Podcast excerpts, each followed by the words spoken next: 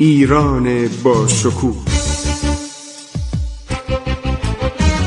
2800 سال تاریخ.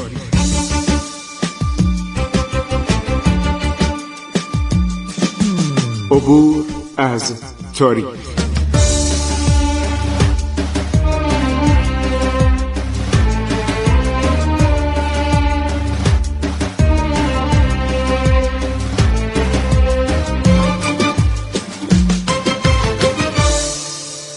بسم الله الرحمن الرحیم. به نام خداوند بخشاینده مهربان. من خسرو معتزد هستم. با شما عزیزان صحبت می کنم در برنامه عبور از تاریخ.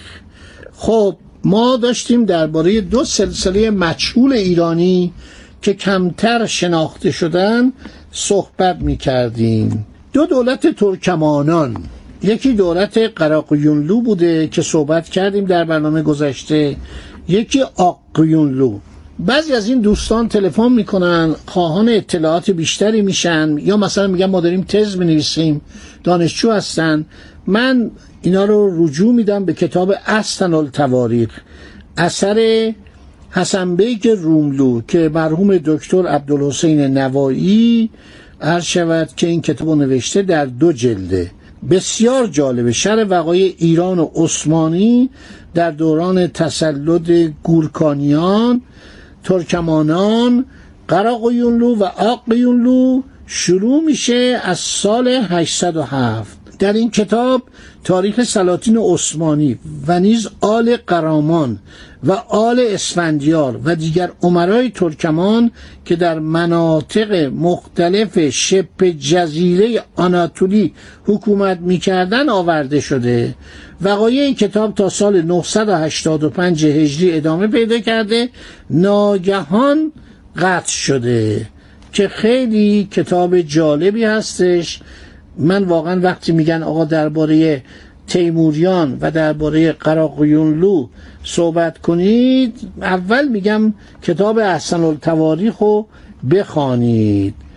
بعد کسان دیگه ای هستن مثلا تاریخ قرون وسطا زیر نظر پروفسور کاسپینسکی که این کتابم روسا در آوردن. بعد درباره تاریخ امپراتوری عثمانی که با همین زمان شروع میشه امیر تیمور گورکانی در سال 1402 شهر انگوریه یعنی آنکارا رو که گرفته کتابی است به نام تاریخ امپراتوری عثمانی. یک شخصی به نام وین وسونویج نوشته. این خیلی کتاب خوبیه. وسونیچ.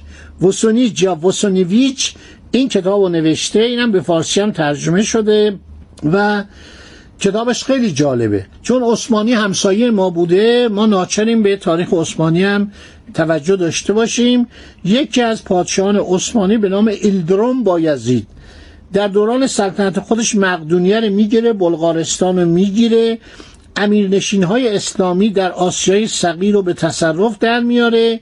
زیگزمون پادشاه مجارستان رو در محل نیکوپولیس شکست میده تسالی در یونان مجارستان و بالاخره قونیه رو تصرف می‌کنه. تیمور لنگ امیرنشین های متصرفه ایلدرون بایزید رو به فرمان روایان اونها باز میگردونه. خود ایلدرون بایزید هم توی قفس میندازه و گویا به سختی رو می‌کشه.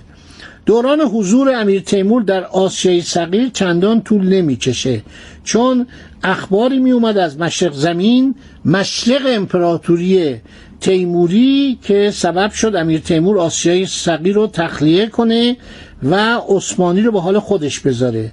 پس از اون سلطان محمد یکم بار دیگر بر اوضاع عثمانی تسلط پیدا کرد. سلطان محمد یکم که بین سالهای 1413 تا 1421 سلطنت می‌کرد. اینو با سلطان محمد دوم معروف به فاتح اشتباه نگیرید. این کتاب تاریخ امپراتوری عثمانی اثر وین ووسینیچ اینو اگر پیدا کردید بخونید. یک کتابی هم تاریخ بیزانس که سقوط امپراتوری بیزانس رو نوشته پل لومر که این کتاب سالها پیش چاپ شده. فکر کنم 1929 من تو کتاب خونم دارم. بسیار کتاب خوبیه تاریخ امپراتوری بیزانس پل لومر محقق فرانسویه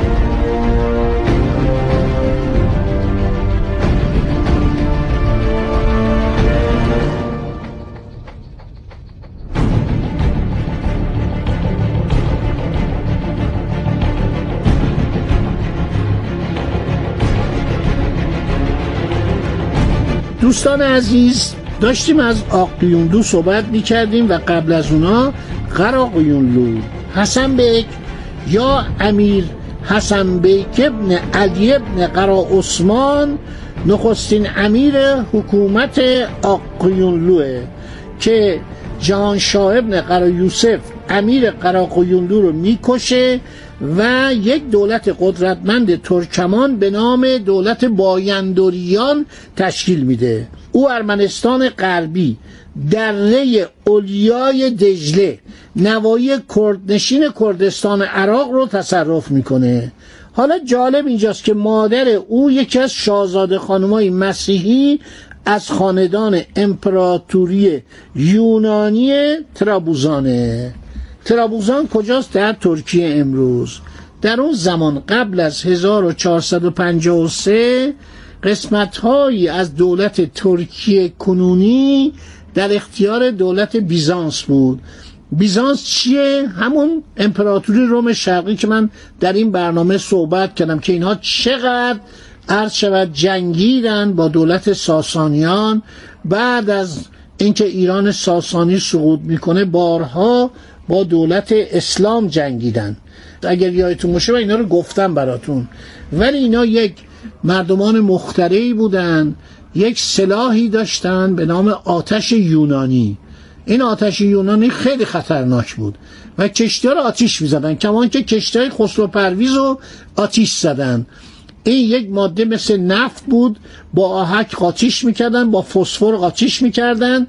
یکی از اختراعات درخشان دولت بیزانس بود. اینا رو در اون زیر زمین های کاخ بلاچرنه یعنی کاخ امپراتور روم شرقی اینا رو می ساختن کیا می ساختن یونانیان. چون یونان و روم اون موقع دقیقا یک کشور شده بودن. یونان و دولت امپراتوری روم شرقی بیزانس. چرا میگم بیزانس؟ برای اینکه یک محله یک شهر اونجا بود به نام بیزانس. اینا یکی شده بودن. من یک کتابی دارم ده جلدی سه جلدش در اومده به نام تاریخ نفت خون خاک. در این کتاب جزیات این آتش یونانی اسمی که به این آتش یونانی گذاشته بودن موادی که بوده همه رو شهر دادم. خیلی منابع دست اول استفاده کردم در صورت نه ساسانیان و نه اعراب مسلمان نتونستن کنستانتینیوپولیس رو بگیرن چرا بگیرن؟ چرا نتوانستن؟ برای اینکه سلاح اونا قوی تر بود در جنگ جهانی اول موقعی که انگلیسی ها تانگو وارد جبهه کردن آلمان ها وحشت زده شدن یعنی واقعا این تانگ اینا رو در نبرد سدان همینطور نابود می‌کرد و هیچ چیزی جلودارش نبود بالاخره اینا مخترعینی داشتن آلمان هم تانگای خودشون رو ساختن. روسا هم تانگ ساختن بعد تانگای آمریکایی اومد. اصلا جپه عوض شد. مدت ها این تانگ یک وحشت ایجاد می‌کرد. بعد در جنگ جهانی دوم اومدن یه اصله اختراع کردن به نام بازوکا. این بازوکا رو که می‌زدن تانگو میشکاف یعنی زره تانگو میشکاف آتیش می‌زد و تانگا بلا استفاده شدن. ناچار شدن قطر زره رو بیشتر کنن و لوله توپ رو بلندتر کنن و تانگا بسیار بزرگتر شدن. تانگ تایگر تانگ لئوپارد که آلمان در جنگ دوم آوردن. باز آمریکایی تانگ شرمن آوردن تانگ ام هفت آوردن تانگ ام 60 آوردن. همینطور در حال عرض شود پیشرفت اختراعات جنگی. متوقف نمیشه. خب حالا یک شخصی اومده به نام اوزون حسن.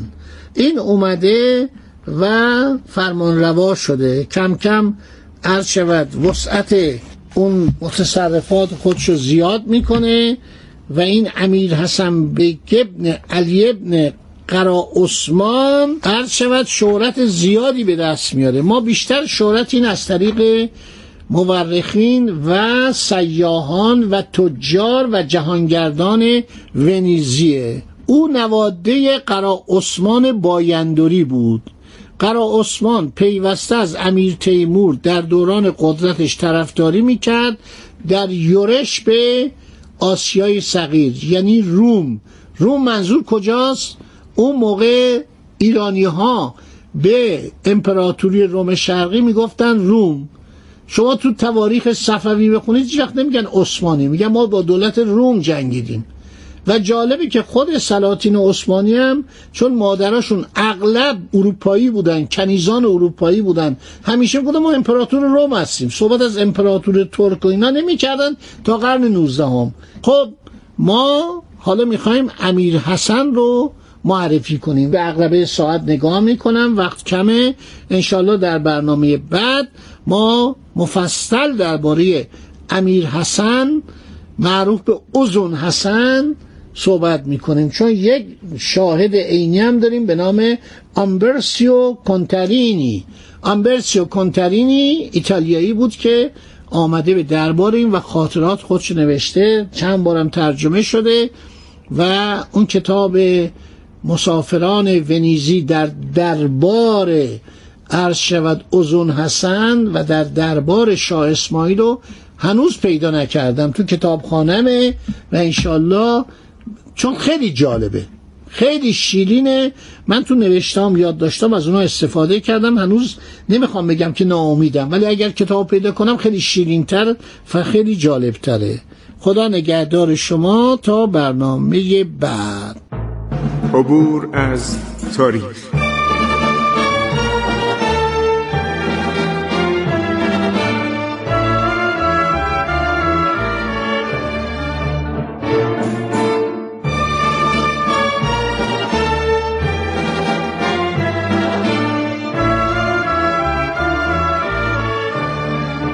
ایران با شکوه. 2800 سال تاریخ. سرگذشت ایران ما به روایت خسرو معتزد.